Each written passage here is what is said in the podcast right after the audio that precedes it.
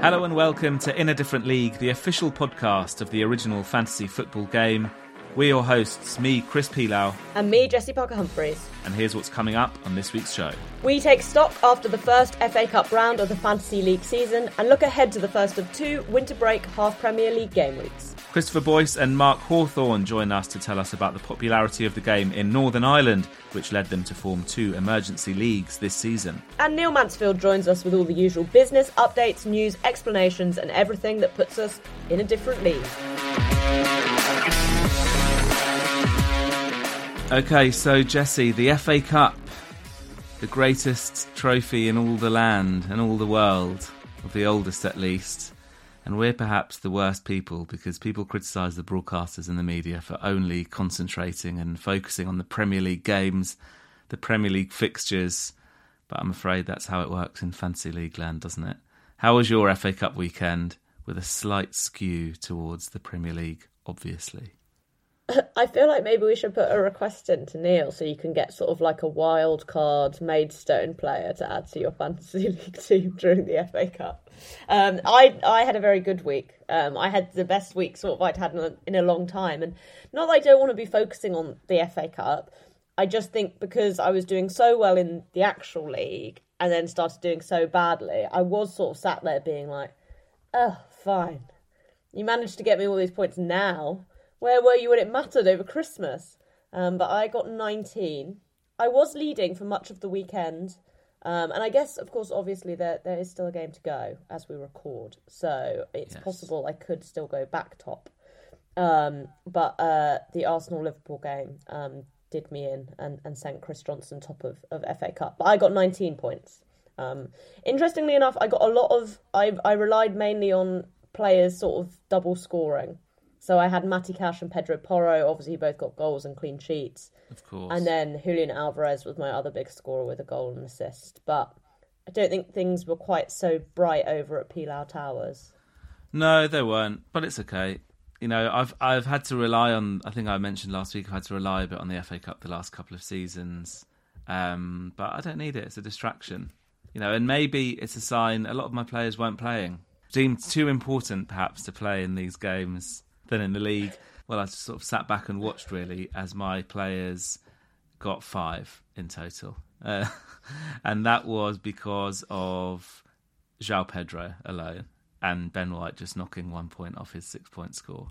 So not too much to go on for me. I was able to enjoy uh, the games, uh, those involving Premier League teams and not. Did um, you go to Crystal Palace, Everton? No, I didn't. Because that I didn't, was and I'm glad. Dull.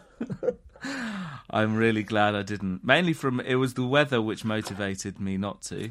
Uh, confirmed that I shouldn't have, and so did. It was quite. It was all right to watch it on T V uh, because then I could just get involved in watching the whole big debate about the Calvert-Lewin red card, which would have affected a lot of um, fantasy league managers. And actually, I almost half celebrated that. Well, I did more than half celebrate. A red card. I went into that game, Everton Palace, telling other people in my league how much I wanted. I, I, I feel really, I'm wincing saying this on a podcast to, to the public. I shouldn't be saying it, but I really wanted Calvert-Lewin to get injured, like a really oh. bad injury in that, just so that I could see Beto play. Because I thought Beto and he never never comes on. I was like, he should be starting this game. So actually, the fact that Calvert-Lewin got a, got a suspension. And if it gets upheld, maybe that's the best case scenario, because I do like Calvert-Lewin and I wouldn't want to wish an injury on anyone, even though I did. Especially so someone I'm so injury-prone. I was going to say, you can normally rely on Calvert-Lewin to pick up an injury without Not this having season. To wish it on him. Not this season. So now Beto will finally get his chance. And well, although one of those games will be in the F A Cup, but we'll have to see. But the F A Cup's not really for me this year. Already it's, written it's, it off. Would you, it's really easy one. To do that. I think I think you can, because I think I said last last week that last season I started off really, really well. I got like thirty plus points in the first round. Third round, first round. Um, and it was really clear because in our league, like fifty, sixty points is what you need to win the F A Cup. So I'd done most of the work in that first round. And now, I mean, I'm bottom, having only got um, five points this week. Um, I'm bottom of our table in the F A Cup, and the leader is on twenty-five. So you're not really going to claw that back, I don't think. Although a lot of Premier League teams have stayed in the F A Cup. Mm. It's just Arsenal who've been knocked out so far, isn't it? Yeah, and obviously a couple of replays coming up. There's oh, of course. Brentford, Wolves and Palace, Everton, obviously, both being all Premier League ties that ended in draws. Luton drew as well, didn't they? So they've got a replay. Forest drew. They've got a replay. West Ham have a replay. So, I mean, in some ways, that's quite interesting. That's there's good a for big, Fantasy League. There's a big chunk of um, players, although I can't say I've got many players from those teams that are going to sort of get an extra game. But yeah, the Arsenal-Liverpool game, I guess, was the obvious one where one team was going to go who was going to be a, a side who have a lot of players. And this is always the thing with, with the F A Cup, isn't it? That, you know, if, if the bigger teams do end up going out earlier, you can sort of end up really with the dregs of your your main squad participating. But at the same time, that Liverpool-Arsenal result was... It's kind of fascinating, right? Because it feels like it has implications for the league as well. It did. Um, it also had, I mean, it had massive implications on Arsenal and people looking at Arsenal in that the way that Arsenal were playing and creating loads of chances and not scoring them. The price of Ivan Toney was going up as every minute passed in that game. I think that's the big sort of um, talking point during and after the game now. The yeah. fact that Arteta kind of finds himself quite in a similar position to a lot of fancy league, some fancy league managers could find themselves in throughout the season. And that's if goals aren't coming your way and maybe money is at a relative squeeze. Don't really know the financial situation with Arsenal, whether they can drop loads on Ivan Toney's suggestions that they can't. But if you are after a striker and say you're just looking in your league, I'm not saying that Arsenal are doing that, but I'm trying to do this uh, tie-in to, to Fantasy League. But where do you go? And if you if you do, as a Fantasy League manager, if you do have like a Solanke or an Ivan Toney, who would you rather they play for? Would you rather that Ivan Toney plays for Brentford or would you rather that Ivan Toney plays for Arsenal? Because basically, it the other thing about this, I mean, Arsenal, their X G is like, you know, I think they scored one goal from like six plus X G. Arteta said after the game yesterday, you know, that they deserve to win, but you don't. Another like another parallel you can draw with Fantasy League.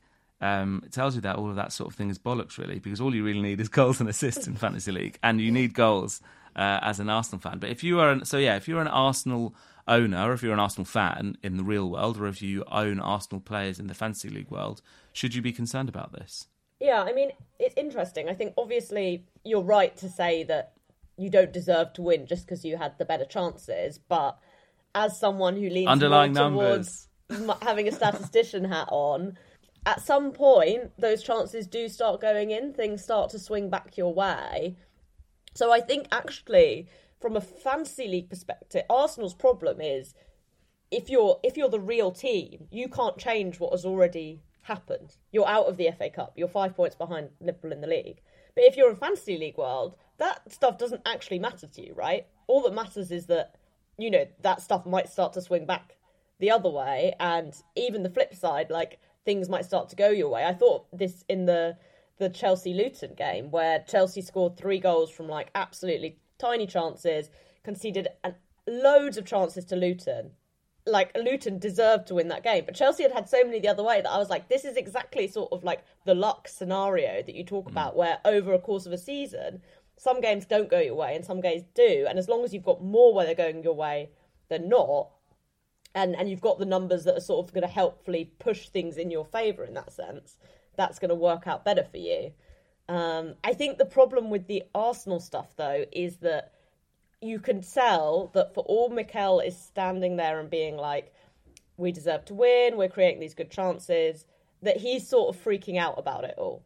Do you, do you know what I mean? Like, that's that feels like behind the decision to play Havertz as a nine. And I, I know some of it's like a bit of rotation. Like, I don't think anyone's thinking like Reece Nelson's going to be like the long-term option on the left instead of Martinelli. But all of that stuff, I think, indicates that for all of that, it potentially is a little bit of luck. It's also in Arteta's head that there's maybe more to it than that. And that then becomes a bit more unpredictable from a Fantasy League point of view because, I don't know, do you go for Havertz when he might be playing as a nine? He might get good chances, he might even score, but or he might be playing as that left-sided eight again. And that, that for me, is the, the element where sometimes then you want to steer clear of it. Okay, yeah, and I was going to reframe the question, what does your dad think about having Kai Havertz? And but also, which you can also kind of see in the what's happening at Liverpool is kind of like the opposite, because we spoke last week the fact that Salah is going, they're going to have to change things up. They're losing their, you know, their best player potentially, but certainly their best scorer, their best points scorer in Fantasy League as well. And I mean, they're forced into making decisions with, like, in, Klopp is forced into making new decisions as opposed to sort of moving the same chess pieces around. And we've said last week how he might be pushing Harvey Elliott forward. He did for a bit. It then looked like that he kind of changed things around a bit. He's going to use Luis Diaz uh, certainly as kind of like a winger, and then kind of like seeing what you do with Nunes. But then kind of Nunes, who's in a similar position of like getting in these positions and not scoring the goals, doesn't matter if you're if you are scoring those goals, really. So though, yeah, those two questions really. What does your dad think about Kai Havertz? But also, would you be more comfortable owning Liverpool attackers than Arsenal attackers? It's very easy to say after they've just beaten Arsenal two nil yesterday. But I think the answer is yes. There's a there's a bigger spread and the way that they're playing. Whereas you're right, it does look like Arteta's panicking a bit. Arsenal look like they're starting to panic a bit. It's very reactive to say this, but there is a, there was a clear difference between the way the two teams were taking their chances yesterday. Yeah, although obviously Arsenal created a ton of more chances. And I think also this sums it up. I, I, on my dad, briefly, I note that he's got Gabby Jesus and Kai Havertz, which feels like Oof. Arsenal proofing his team. Um, not that it's working out very well for him. But I think this also then comes back to thinking about how the two two managers want their teams to play. And I feel like, well, obviously Arsenal are in a difficult patch right now. But throughout the season, we've seen that Arteta wants to control games. And I feel like Arsenal have been one of the teams where having like defensive assets is a, is really worthwhile, because it's felt a lot more like they're going to um, stifle the opposition and then sort of nick a goal or two. They're not going to play this sort of free-flowing, exciting football the way Klopp's Liverpool does, and Klopp's Liverpool might therefore be more open. And I guess like the two like examples from both teams would be Arsenal beating Brighton one nil, where Brighton don't have a single shot until sixty minutes, a team who'd scored in what, like twenty-five previous Premier League games. And then the Liverpool-Newcastle game, where Liverpool totally batter Newcastle but still somehow managed to concede two goals because they have that kind of openness still. And I guess that's why it's obviously interesting, I think, to look, these these are two teams who are going to finish in the top four. So wherever you're looking on the pitch, there are going to be players who are going to pick up points. But I think they're really neat examples of how you can be biased maybe towards one end of the pitch or the other based on how a team itself is going to play. Because this is the other thing from the Arsenal. We talk about the attacking underperformance, but they're also conceding way more goals than you'd expect them to. So they're in a position where they're being unlucky sort of at both ends. Well, look, Arsenal can take a bit of a break now. We're about to go into this winter break, which isn't really a break because all those Premier League teams didn't have to do their F A Cup replays. Uh, but the way that the Premier League have obviously been laying this out for what, the second season now, third season they've been doing this, of playing half fixtures one weekend, half fixtures the other. You kind of get a break along the way. Arsenal certainly will.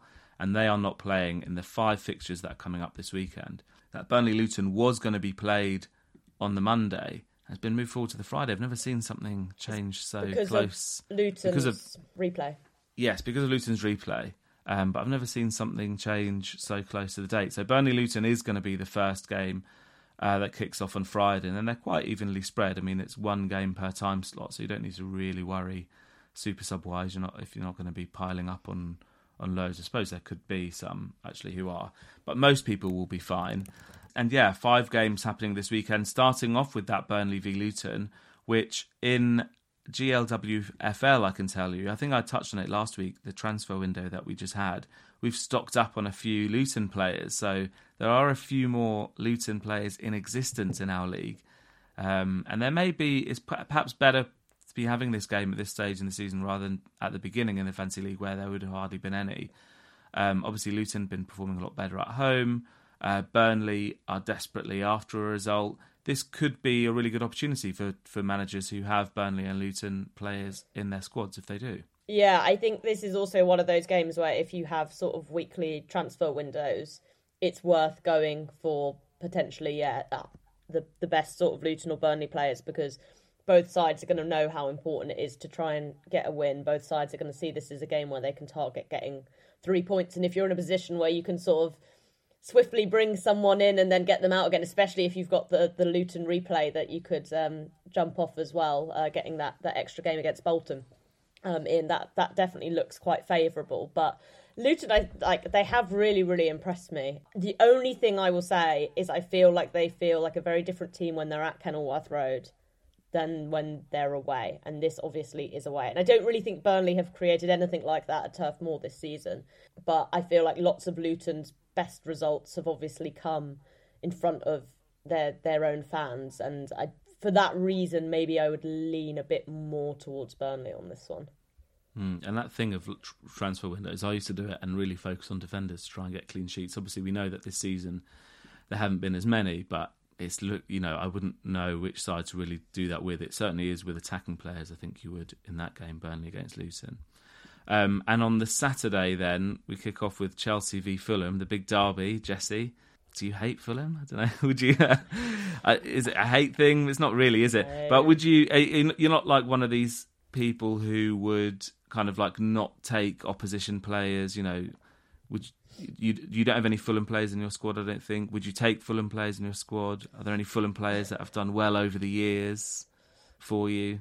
Or yeah, is it kind I'm of... I'm trying to think if I have, have ever had Fulham players in my squad. Like, it's not it's not a purposeful it's not like thing. It's just they're thing. Not very good a lot of the time. So yeah. I think that's also why I never have felt really felt a serious Chelsea-Fulham rivalry. I guess I've sort of grown up where, for me personally, Arsenal always feel like the team that I really want to beat across the season, and you know, more like competitive games, I guess, like even like Liverpool for a long time. So, uh, but my girlfriend is a Fulham fan, quite a new Fulham fan. So oh, a very, a we're derby. Excited for Fulham this and Hodgson fan. Yes, yes. Oh yeah, related. she she loved watching Palace Everton um, just for just for the Woy Cam. Um, But I think this is really interesting. Chelsea, I feel like, in such an interesting place right now. They've obviously got the Carabao Cup semi-final against Middlesbrough, and Fulham have Liverpool. So both sides are going to play midweek before this. And it will be interesting to see how they... I think both will want to prioritise the semi-final, but Chelsea are in a position where they're obviously playing against Championship opposition, opposition whereas Fulham are going to play the team who are at the top of the table. Now, how much Klopp thinks about how he wants to set up Liverpool against Fulham. And the interesting thing here is Fulham played in the F A Cup on Friday and play again on Wednesday, whereas Liverpool obviously played on Sunday and played Wednesday. So Fulham have a little bit of an advantage there. And we're um, going to hear all about it from Jurgen Klopp, no doubt. Oh, of course. Yeah, I'm sure. uh, but Chelsea, it feels like they've had a lot of games where they've not been very good, but they've started getting results. And I think this was even true against Preston in the F A Cup in the first half. They were pretty dire. Um, they created like two good chances, missed them both, um, but had no control of the ball, nothing you'd expect against a team who are performing pretty poorly in the Championship. And then sort of in the second half, they the, they scored their first. Um, Breuer got one, and it sort of just opened the floodgates a bit. And, and from then on, Chelsea looked very, very comfortable, and they obviously ended up finishing four nil winners. And it's put together like a pretty nice run where they've only lost one of their last five, but almost all of them have been against mid-table teams. Sorry, Chris, for including Crystal Palace in that. Um, thank you for thank you for calling them mid-table. um, but then they've got Middlesbrough, Fulham, and Middlesbrough. So I feel like they all sort of fit the same pattern, and they just, I guess, it just feels like at the moment maybe there's this opportunity where it's just a bit of a confidence booster to, to be getting wins, even if they're not playing well, because the opposition just aren't quite near the level. And I think you could tell that Pochettino is really taking the cups seriously in terms of the team he put out against Preston. And I think that will also be true for the Carabao semi-final. So I don't know how much of a hangover there will be from those two games against Fulham. There's also obviously the question mark now that we're into January whether Chelsea will be delving into the transfer market. We spoke about Ivan Toney earlier in the episode. It seems unlikely for me that Ivan Toney... I mean, it looks like Tony's going to stay at Brentford. Um, but if he was going to go, it kind of wasn't too sure about those links to Chelsea. Newcastle Man City also takes place on Saturday. The big news in the F A Cup this week, obviously, was that Kevin De Bruyne was back, is back.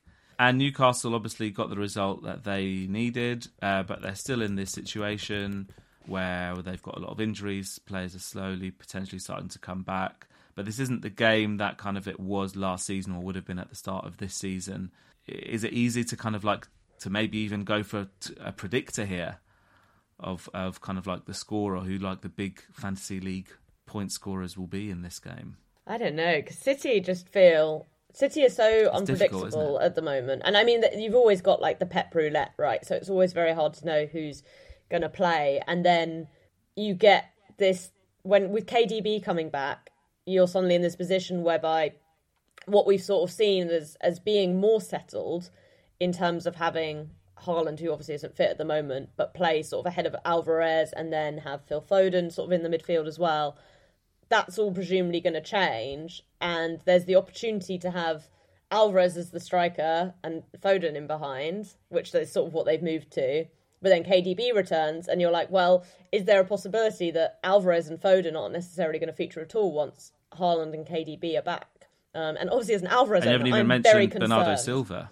Right, exactly. So obviously the more players they get back, sort of the more... And, and knowing Pep, it, like they, they, they won't land on one solution. We will see these players come in and out of the team. Especially because I think with K D B, this isn't someone who... they're going to want to like rush into the team. And I don't think really, as amazing as he is, they need to rush him into the team. Um, but it definitely adds a bit more of a complication. You know, I've, I I picked up Alvarez assuming he would be Haaland's backup, but just, you know, when Haaland was at Dortmund, he could never stay fit for a whole season. And I was amazed he did it last year. And I was like, there's no way. Like I, I thought there'd be a period of time where he would be out the team. And so I was surprised that Alvarez has got as much time as he has, but this again is just like it makes it so hard to predict what exactly Pep, how Pep sees players and what he's going to do with them in his system. Yeah, Haaland obviously wasn't in the squad in the F A Cup, but probably will be in the squad in this game this weekend. And yeah, look, as a what I said at the start, I wasn't didn't really have that many players playing. I was kind of happy that Bernardo Silva wasn't as involved because you kind of like have the feeling maybe he's being saved for something. But but you're right, you never really know with with Guardiola. Um, what he's going to be doing and how much he's going to be changing things. And also, is this the time point in the season where he suddenly he's come up with his grand solution? Alvarez will be playing at left wing back or something. You know, we kind of like we're hitting that that that period of the year where anything could happen. Um, there are two other games. I know we didn't really touch on Newcastle there, but there are two other games as well: Everton v Villa and Man United v Tottenham. But to start, Everton v Villa, again, that's another situation for me in the F A Cup where I had players who weren't necessarily playing, who were resting. I still feel really bad what I said about Calvert-Lewin. He obviously will not be playing in this game uh, against Aston Villa. And we spoke about the transfer window earlier. The, you know, Tottenham, and as a Chelsea fan, I don't know what thoughts you have on this, but Tottenham look like they've agreed that deal with Timo Werner. And is he is he in the same sort of conversation of the, the players we were talking about at the start? Kai Havertz, Darwin Nunes. Uh, are we about to see some new, fresh X G stats uh, records being broken if he goes to Tottenham? Yeah, I mean, I feel very like conflicted about Werner at Tottenham in terms of like whether it's a good deal or not. I think for Spurs, it is a good deal because I feel like they just need some more bodies. From a fantasy league perspective, I think to a certain extent there is. Ange Postecoglou is like the best man, the best Premier League manager Werner could go to in terms of playing that kind of direct, quick football, which is going to suit Werner. And there were obviously points at Chelsea where even though he, and this is the sort of fantasy league problem, he was like a nuisance, even though he wouldn't sort of score or assist to get you points. But my concern is, is that he was doing that at Chelsea coming off the back of this amazing season with Leipzig where he earned this big move. And even though he wasn't playing very well, it still felt like, at least early on, his confidence was quite high. Now he's gone back to Leipzig. He's not been able to do it in the Bundesliga again. And he's going to come and give a, a go again in the Premier League. It feels quite risky. And I also think that even if... I mean, he might be worth looking at for while Son is away. But once Son is back, you'd have to assume he's going to sort of be impact player off the bench rather than someone who's fought his way to be in, in the first team. Yeah, they've got, I mean, the from another, from another fantasy league perspective, they've obviously got a small squad, obviously mainly because of injuries. You mentioned Son there as well. I'm trying to think who they've sort of like nailed down when Son's back. It depends how well Richarlison plays. Kulusevski is someone that I mention often that just sort of like plays non-stop, plays like they're they're one of those attacking players away from like a kind of a bit of a crisis. They're kind of running out of options. So you're right, it could be a squad thing, and it's whether he is up for that himself, right? Does he want to come? At what assurances has he been given?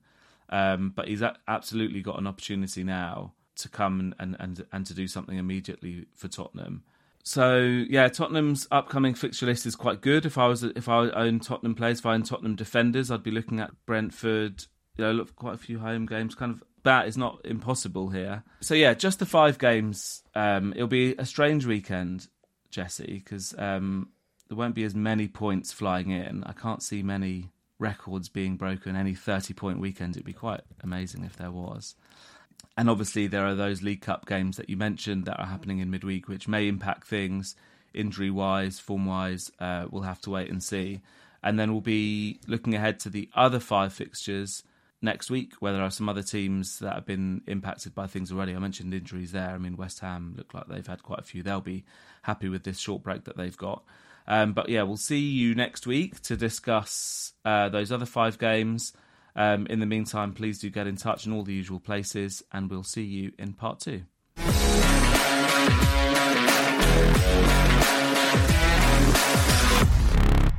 So in part two, we are joined by Chris Boyce and Mark Hawthorne in our first um, Across the Sea guests, I believe, both coming from Northern Ireland, and have said they, they think they might be the only Fantasy League participants in, in Northern Ireland. Is, is this what you guys are laying claim to? I think so, yeah.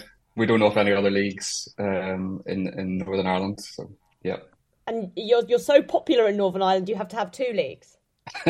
yes, yes, we have nineteen managers uh, split across two two leagues this year, victims of our own success. How's that worked for you guys? How, how have you gone about that? Because I'm not sure if we've talked to anyone yet who, who have sort of, or certainly not two leagues in the way that you guys have decided to do it. Yeah, so we've been running for about ten years, um, and we've always had, you know, maybe between eight, eight and twelve managers. My, I always find, or always think that my role as, as chairman was to to make sure that the managers from this year stay, um, and then try and recruit one or two just in case, you know, other people leave and what have you. So that's worked quite well. But this year, nobody left from last season, and I ended up over-recruiting too many managers. So we couldn't fit, I think sixteen was the maximum um, in a in a league. So we went for, uh, we had to get nineteen then uh, into sixteen. So it, it made sense then just to have two leagues. And it, it just came out of the blue, so we, we couldn't even have promotion and relegation from, from the previous year, because that would have upset a few managers. So we went for just a, a random draw on auction night and put everyone into and, two leagues. And it was auction night then, so you had two separate auctions happening on the same time. Were you in? Were they in person? Yep. How, how did that work? In person. Um, so yeah, they were in my house. So we had one. One in the, the sunroom, one auction going off in the sunroom, one auction uh, in the living room with two auctioneers. That was fun. It was, it was it was quite fun to kind of debrief at different points during the night how people were getting on. Chris and I ended up with, uh, we're in the same league, but uh, it was quite interesting. The other league spent a lot more than we did. We were all a bit more conservative in ours, so we were coming in and comparing prices for who had got who at what price and all that kind of stuff. So the other league were more so the big spenders, and we were all a bit more conservative, maybe with regrets now, because hardly, no, I don't think anyone spent their budget, you know. But it was it added it added an extra something to it on the night, although there's obviously cons to it. There's people who you've been in a league before with that you're now not in with, but there's new people who have come in. So um, it certainly is a little bit different from previous years. So it's quite a last-minute decision. I think you've actually done well Um, by deciding to go for two separate leagues. For me, I think ten is the op- is the kind of like probably the best number. So to kind of like be around ten is a lot better than doing a, a much smaller one or or a much bigger league um, in terms of player availability and, and being able to get good deals when, when you do do transfers.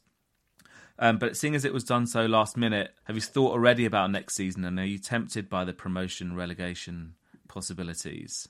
I'll put it out there to all the managers to, to see. Put it out to the whole of Northern Ireland, Chris. Listen, if, I, if I've learned nothing as being chairman, um, you've sometimes got to take a decision rather than offer a decision.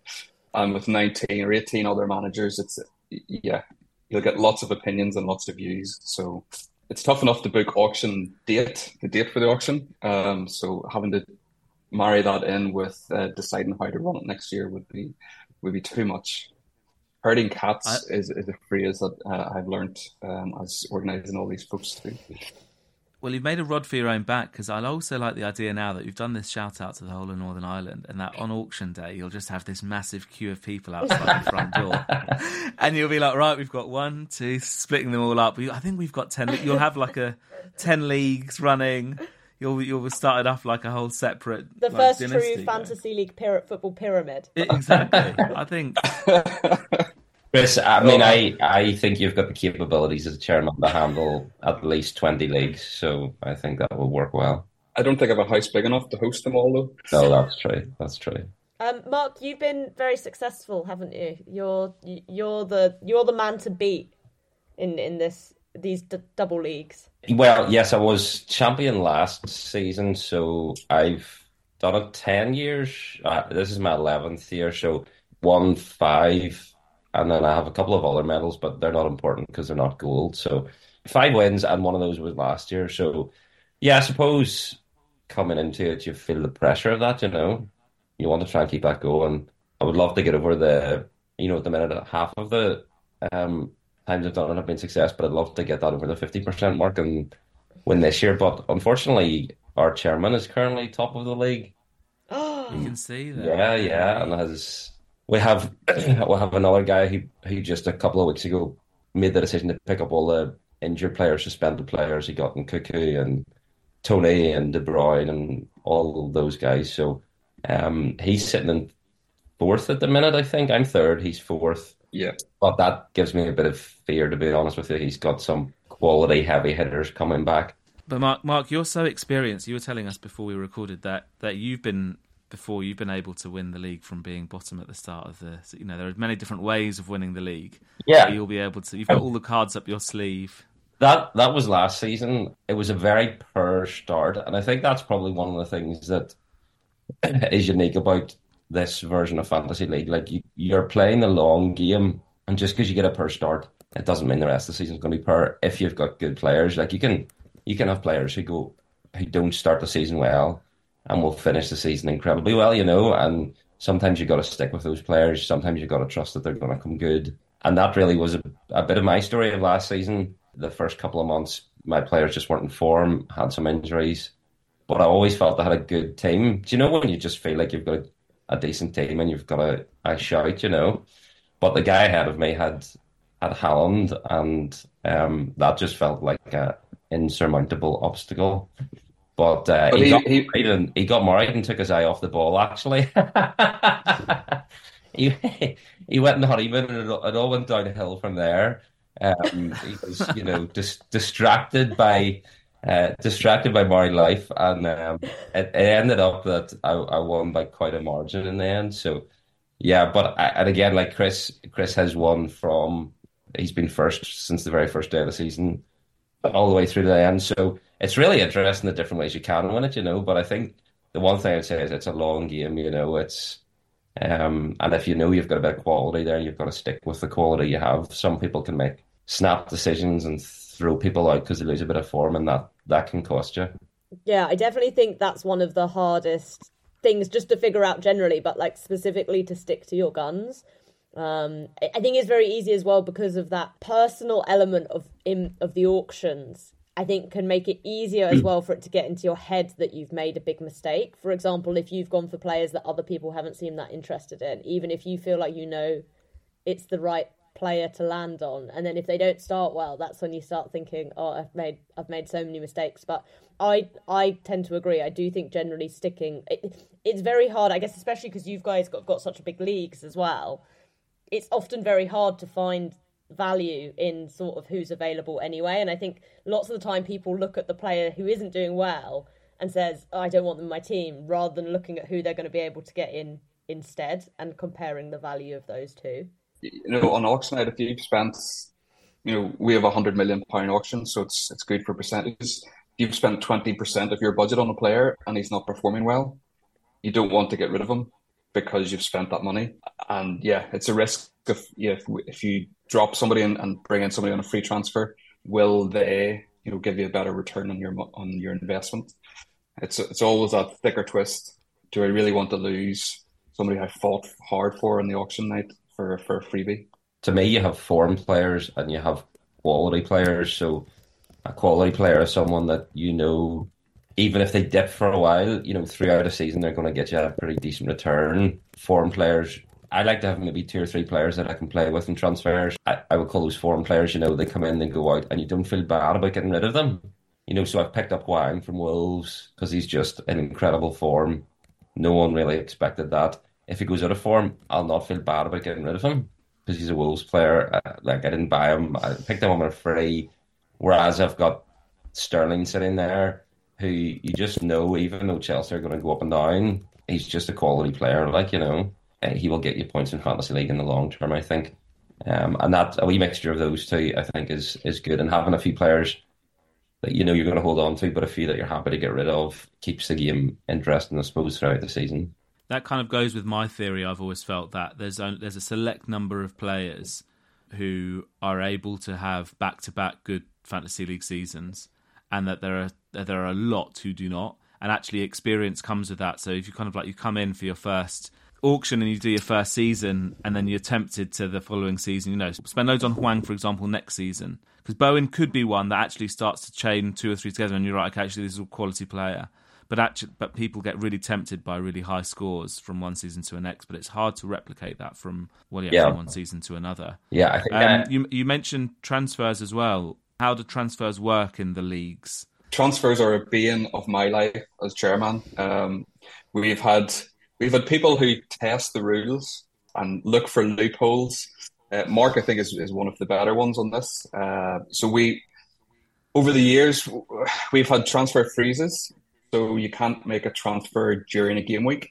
Very difficult to manage uh, because game weeks aren't always just you know the, the ten Premier League games. There's sometimes it extends over you know, over weekends, and you have Friday games have become prevalent now, and Monday night games, the odd Tuesday night games. So you are having to have transfer windows open and closed is difficult. Um, we toyed with sealed bids on a weekly basis. I don't think we've we've necessarily found the sweet spot. I'm really keen on the the, the bi-monthly uh, transfer window that, that a lot of folks have talked about on the podcast. Uh, that would just be great. Uh, it'd take a, a big overhead off me. Um, we, we've had situations, and this is where it sort of has arisen, we've had situations where the first match on a game week has been played, so managers have got the points for their players. They've decided to sell, or not even sell, we don't do uh, in... in season cost, you know, you, you just lose your, your player. You don't get any money back. Um, they've sold those players from the, the Saturday twelve thirty kickoff, and they've picked up players who are playing at, at three o'clock. Oh my gosh. They've had the, so they've got points in the bank from the twelve o'clock, twelve thirty kickoff. They've then got additional players playing at three o'clock, and then they transfer out the three o'clock players after the three, three o'clock kickoff and bring back in. I feel like you're talking about me here, Chris. I didn't name any names. We have a, a monthly quota and a quota for the season, and you can make transfers. At your, you know, the player can make their own transfer as long as it's not during a game week. And um, the only com- it, it's working okay, I think. The only complexity is some of the newer managers don't understand when game weeks start and when game weeks end, um, and there's just a little bit of work to done uh, to be done and kind of tidying that up, but. I think once you get people into their rhythm, whatever the rhythm looks like, once you get them into it, it it's usually okay. Um, and I think that is the thing. Like a, a chairman's job is pretty onerous. You want to try and make it slightly less onerous for them if you can, but that everyone needs to be clued in to, to make it less onerous, you know. I'm just going to clip that bit up, Mark, and I'm going to put it out in my WhatsApp group. So I can hear that sentence over and over again. Thank you so much. Well, one of the other things we, we've we've done in our league is... the rules change constantly. So I think I found at the start of the, the ten or eleven years ago, uh, people got used to the rules. So you had the, the experienced managers were like, yeah, we know what to do. Um, and then you got the new managers uh, who came in and didn't know. Um, so they were at a, a disadvantage. So, so one of the things I've done over the years is just tweak the rules slightly every season. So if we have less managers, I think the, the like the team quota changes from two to three. Uh, as we get more managers, you know, we, we keep it at two. We've modified the number of transfers you can have during a season.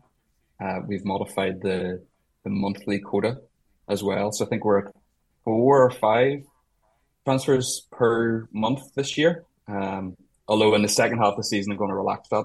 I don't know if I've told everybody uh, or not, but yeah, there's going to be less uh, less quota from February once we get over the January transfer window. We we find that if you had lots of managers and lots of players, you could sort of have like you could sandbag players. So as Mark was saying there about in-form players, um, I think we're down to fourteen players this year in our league. So you've got four subs, and it means that you can't you can't keep a player who's out of form. You you basically got to define those form players and get rid of people who aren't playing. Although for the AFCON, I'm not getting rid of Salah. He's gonna he's gonna sit in my bench for six weeks and, and get no points because if I put him into the free agent pool, somebody will steal him.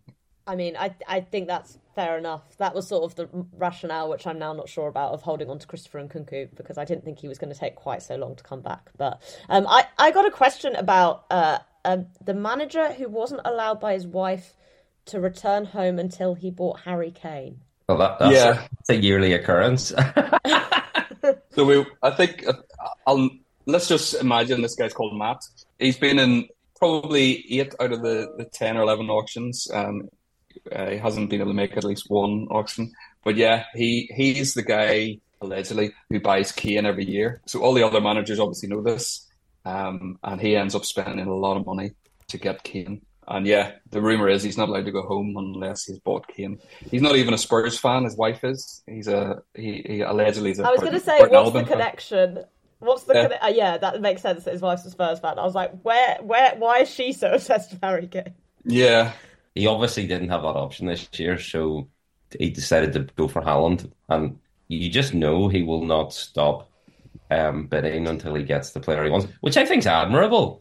But it means we can kind of push him up a little bit. But then you do, you always get the sweats. Even if you think someone's never going to stop, you just, you do worry that it might happen and you might end up spending ridiculous money. So he, he he's always been one of the highest spenders on Kane, and he was our highest spender on Haaland in our league this year.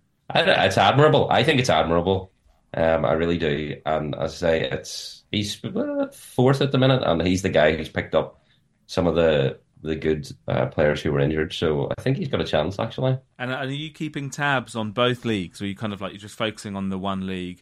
I mean, Chris, you obviously you need to be across both, but are you kind of like, you said in the auction you were, what's going on in the living room? Are you still kind of got half an eye on the the, the metaphorical living room to know what's going on in the other league? Yeah, so I keep an eye on, on both leagues. Um, and yeah, we've got, there are three WhatsApp groups on the go, so we have a main WhatsApp group for everyone, and then we have two separate for the oh, each wow. league. Um, so yeah, so every every couple of weeks, I'll post an update uh, of you know to everybody. This is you know I, I've taken both leagues and combined them and said yeah yeah this is where you are overall. So you know you're nineteenth rather than tenth in our league, so it's a split of ten and nine, obviously. But yeah, it's just keeping all the stats, keeping everybody uh, up to date with what's going on, who's got. Who's got what? Um, we have our Manager of the Month awards, which are just a name. You know, there, there's no uh, there's no prizes for Manager of the Months other than a, a star. Is it on your on the leaderboard? Yeah, so that's good. Remarkably, in the other league that we're not in, there's a newbie who's sitting top, and he's doing incredibly well. He's, I think, the interesting thing is comparing points. You know, so is is our first position higher than their first position? That's not at the minute. He is top, I think, with four hundred thirty or something, and um, I mean it's for his first time ever, and he is playing a blinder. We're not sure if he intended to play such a blinder, but he is, and uh, he's doing really well. But you do, I suppose now, you don't just want to win your league; you want to win, you know, have the highest points out of both of them, ideally, if you can, because or else how can you how can you claim you're the, the real winner then? Spoken like a seasoned winner, Mark. Well, it sounds like you've got something really special going on uh, in both leagues in this sort of, uh, as Jassy said, this this football pyramid that you're slowly building. I forgot to say, yeah, we have we have a real a community of fantasy footballers. So like we're we're all from the one village in Northern Ireland, and that's where we've got the two leagues from. But it's always a family affair. My my daughters have done auctioneer for us. Uh, and I my just, wife is. Can I just also just say Chris's entire family support me, which is very important. No, sorry, his wife and daughters do. The sons don't, but that's okay. He can't even deny it. It's great. It's it's like the grandparents thing. Mark arrived one night at the auction with football kits, custom-made football kits for my daughters, and gave it to them, and, and that's where he thinks they support him. Uh, they, they didn't Windsor, support him last year. I have a Windsor Palace jacket and everything. I'm such a sado, like, but it's always worth it. He, he bought two, two just sweatshirts um, or sports shirts with a custom logo printed on them and handed them to the kids, yeah. They were thrilled. Amazing. That's good quality. That's great. Um, I suppose it's a shout out to anyone else in Northern Ireland. If you're interested in joining, then get in touch with us at the podcast. You can get in touch directly with Chris and Mark. Uh, let's see what we can build in Northern Ireland. Uh, it's great to hear from you and to hear about the leagues. We wish you both luck for um, for the remainder of the season, and see, Mark, if you could make it make it six. Uh, or if Chris is going to hold on, we'll have to wait and see. um, and if you'd like to get in touch about your league, you know where to find us at Fantasy League on social media. You can also get in touch on email on podcast at fantasy league dot co dot uk.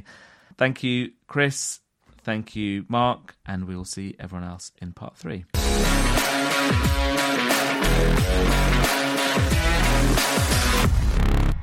Right, so into part three, and welcome to the studio, Neil Mansfield, as ever. Neil, how are you? F A Cup weekend, you say it's the busiest in Fantasy League Towers, well, one of the busiest. It's not, yeah, it's normally absolutely crazy, but fixtures this week have, oh, this year have worked out quite nicely for the for the third round. Manual assists were were all really sort of fairly normal. So what is normally a chaotic weekend was. Uh, was relatively quiet. Lovely. And we've just we've, we've just heard uh, from Chris and Mark in part two from Northern Ireland. They questioned whether they were, well, we kind of decided that they were the only Northern Irish representatives. But as someone who's got a handle over where Fantasy League is played all over the world, were they right? Are there any others? And and where else do we, where, where, where can we do like a shout out to for people to get in touch? We want to start hearing from more international leagues, I think. Yeah, I, th- I think we should. I think we might we might have a couple of special guests from Switzerland coming in in a few weeks, very possibly. Um, but they're not. The, I mean, they are very close to being the only other, the only league in Northern Ireland. But there are, in fact, three in total. So there is one other out there. So um, give us a shout if you are that that that one other league from Northern Ireland. But we've got we've got leagues from Australia, uh, Denmark, Guernsey, um, Hong Kong, uh, Ireland, Israel. Uh, Italy, Malaysia, uh, New Zealand, uh, Singapore, obviously U K, and then quite a few in the States. Amazing. So there's a good spread globally. The original international fantasy league. Guernsey's an interesting one. My wife's from Jersey, uh, so I go to Jersey quite often. And, and, and if someone's from Jersey, it means that they hate the people from Guernsey and vice versa. I don't know what this means. I don't hate Maybe you your if you wife should start a Jersey league and yeah. then they could have a big fight with the Guernsey fantasy yeah. league. Yeah, get in touch if you're the Guernsey league and we'll see what we can do. um, but yeah, quite a quiet weekend and then obviously a quite a quiet uh, couple of weeks coming up with the with the winter break, Neil, um, but some time to, to interact. I know that some managers, well, managers are always in touch with you. Uh, but we've had some managers in touch with us as well with, with certain questions, queries. What are the big hot topics at the moment? Well, I, I think you're right. I think, you know, when we have a sort of a, a fairly um, quietish sort of period, um, I think it gives us a good opportunity to sort of touch on one of the emails that we've had recently, which raises um, quite a few interesting subjects. So I think um, let's start with, with Paul Cameron's. And he was talking, he's made quite a few points, really, that wanted us to sort of talk about. The first one was about um, now we're back on last year's platform, which everyone in our league prefers. We're hoping to stay on this, uh, wondering what your thoughts are. Um, so I think we've really sort of confirmed last week, didn't we, um, what our plans are for this sort of um, the twenty-four twenty-five season. We'll definitely be staying on Uh, this current platform, um, not the one that we moved to at the start of this year. Um, so I think there's a reassuring element for everybody that um, the platform we're on now will be the one we'll use for uh, next season. And we are, um, well, we already have made a few little sort of back-end tweaks just to make sure that the servers work, you know, better than perhaps they were last year and a few other bits and pieces. So uh, I think there's a really easy answer to that, is that everyone obviously prefers um, the, the the current platform that we're on, and, and that's the sort of the message that we want to give out to everyone for uh, for next season, so that everyone can start planning their auctions accordingly. However, there is, I suppose, one big talking point, which I think all of us should probably have a quick chat on, and that is um, Paul's next point was around automatic super mm. subs. What, what, what were both your thoughts on that? I mean, perhaps the concept of it, you know, works quite nicely. I think, you know, as as we sort of introduced at the start of this year, it didn't didn't quite work as expected.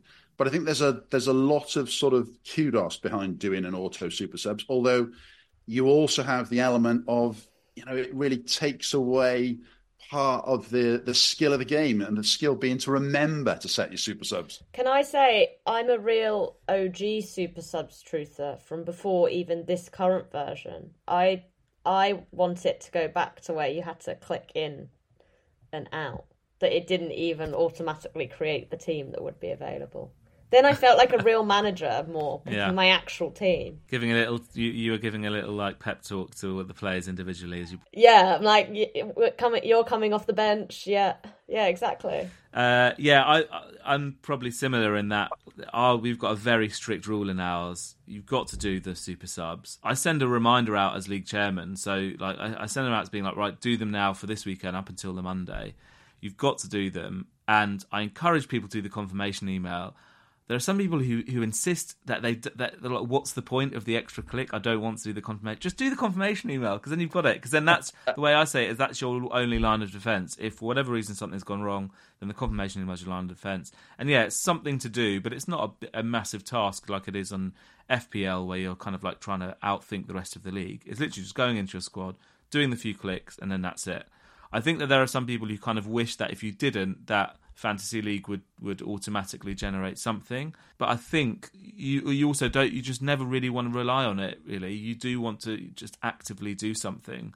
So for me, having to do it yourselves, uh, I think is the most popular in our league as well. No, I agree. I, I think that there's a real element of of feeling like you're selecting a team. You know, to pick up on Jesse's point, really, you know, you are semi-selecting your team. You can obviously, you know, if you have, you know, defenders, you know, allows you to drop players out. You can do that. So that I think, I think, you know, if we were to reintroduce that at some point further down the line, you know, we we we'd have to give serious thought to how that worked, you know, properly in the game, and maybe there was a way to sort of, you know, drop that out so that um, you know, have a choice as to whether or not you wanted auto super subs or not. But I think we're getting ahead of ourselves a little bit. I think it's it's not something that we're going to put in place Uh, for for this season, and it definitely won't be something we will have in place for next year. But I think it's a it's, it's a really interesting discussion. So I'd love to hear from from anyone else who sort of, you know, whether or not, you know, auto super subs is something that um, they think should be introduced. So so drop us a line, definitely.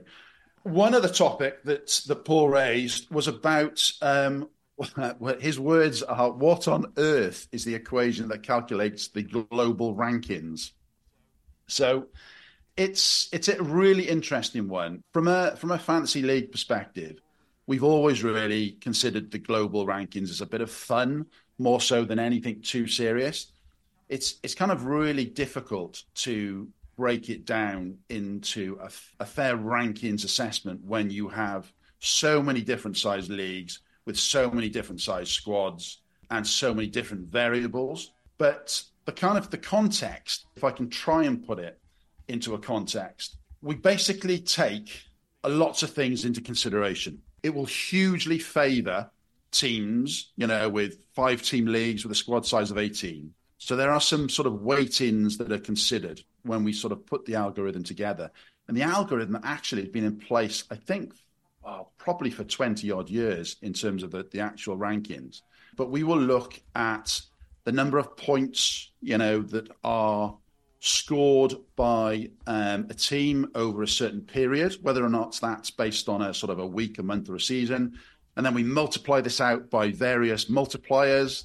Um, so it is quite complex. I think probably the easy thing to do is I might even consider going into publishing the actual algorithm, so everyone's got an idea of, of, of how it actually works. And I think once everyone saw it, you know, they might get a sort of an idea as to the, the complexity behind it. Because it picks up um, points, your league size, the number of transfers that you've made, uh, the squad size that you've actually got, whether or not you do weekend changes, um, whether or not you have, or the number of transfers that you've actually made during a weekly period. That then applies, you know, a calculation. That calculation is then rejigged. So it, it is quite complex, um, and it's done as fairly as we can possibly do it. In that respect, I'm not sure whether that answers the specific question. It sounds like I was rambling a fair this bit. This is there. Very relevant, because this morning, Chris from my league said that he had a bit of time on the train, so was looking up everyone's ranking. And Chris Pilau, who he included... is one hundred seventy-second. I am, but I've got to. I've got two managers ahead of me. Well, credit to the algorithm, because I'm second, but the player who is third is ahead of me. But Neil's algorithm will reveal as to why. Uh, but the person who's top of our league is actually number is seventy-eighth, and I was looking at, and then suddenly just something popped up there. The Guernsey Galacticos are at sixty-nine. Michael Leclerc. One of the people I've shouted out. That is also quite interesting looking at this list, because you can you can have a look at people's... You can click into people's teams, and it's Paul Sylvester, Erling Lorius, Brorstad's who are top at the moment. It is quite an interesting thing to click into. So I think a bit more info on the algorithm would be useful and interesting, Neil. But like you say, it's not really something that's taken that seriously, because the great thing about our league, our game here is that, you know, it's kind of your league, it's about your league. But it is quite interesting, just like it is with the European, to click into these every now and then. Um, also, I think, Jesse, we might have to run our eyes down this list every once in a while and kind of maybe rate people's teams, and certainly rate people's team names, mm. some of which are atrocious. Yes. I, th- I, think it's, I think you're right. I think it's important, especially as... we're beginning to sort of highlight those teams that are, you know, moving up the rankings and are, you know, a high scorers in, in, you know, in the overall league. So I think it's it's worthwhile that I just provide, maybe I'll just do a quick blog over the next couple of weeks that gives an example of the algorithm and how that works in, in actual real terms. But I do I do want to end on the point on that, that, that it is a bit of fun. But yeah, I agree. We let's try and provide a little bit more clarity on that. So leave leave that one with me. And who ate all the pies, uh, Dave Cable? Was a funny name, the first person who introduced it a few years ago. He doesn't even play in the Premier League anymore, so change it. so, so by way of rounding off very quickly, I just wanted to sort of uh, give a shout-out to Andy in my league. He's our current chairman. I think a couple of you probably spoke to him over the last couple of years. He did also help out on, uh, on what he used to call auction support, now manager support, over the last couple of years. And he got what we sort of, what we call in, in our league as a bit of a full house. Um, his his defensive unit um, got a complete uh, clean sheet. Um, so from Petrovic in goal through to Cash and Porro as his fullbacks, and Dizazi and Anderson. Um, not only did he get clean sheets across the board, which I think is fairly rare these days, but both Porro and Cash picked up goals. So, Andy, a uh, big shout, shout out to yourself. Fair play. That's uh, that's absolutely massive total in the F A Cup. So congrats on that. Unheard of that this season. Never to be repeated, I don't think. I think it's quite rare. I think that's really rare. I'd love to hear if anyone else managed, uh, managed that, because you're looking at Villa, Chelsea, Palace and Spurs.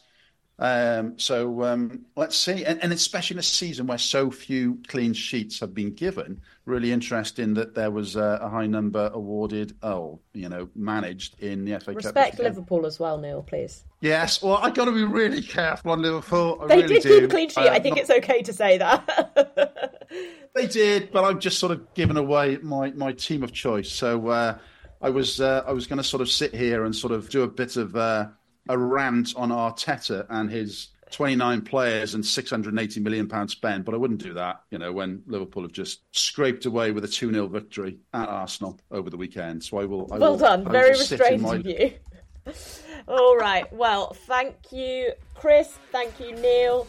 Thank you, the other Chris, Chris Boyce and Mark, for joining us in part two as well. As always, guys, you can get in touch with us on podcast at fantasy league dot co dot U K or at fantasy league. and we will be back with you next week.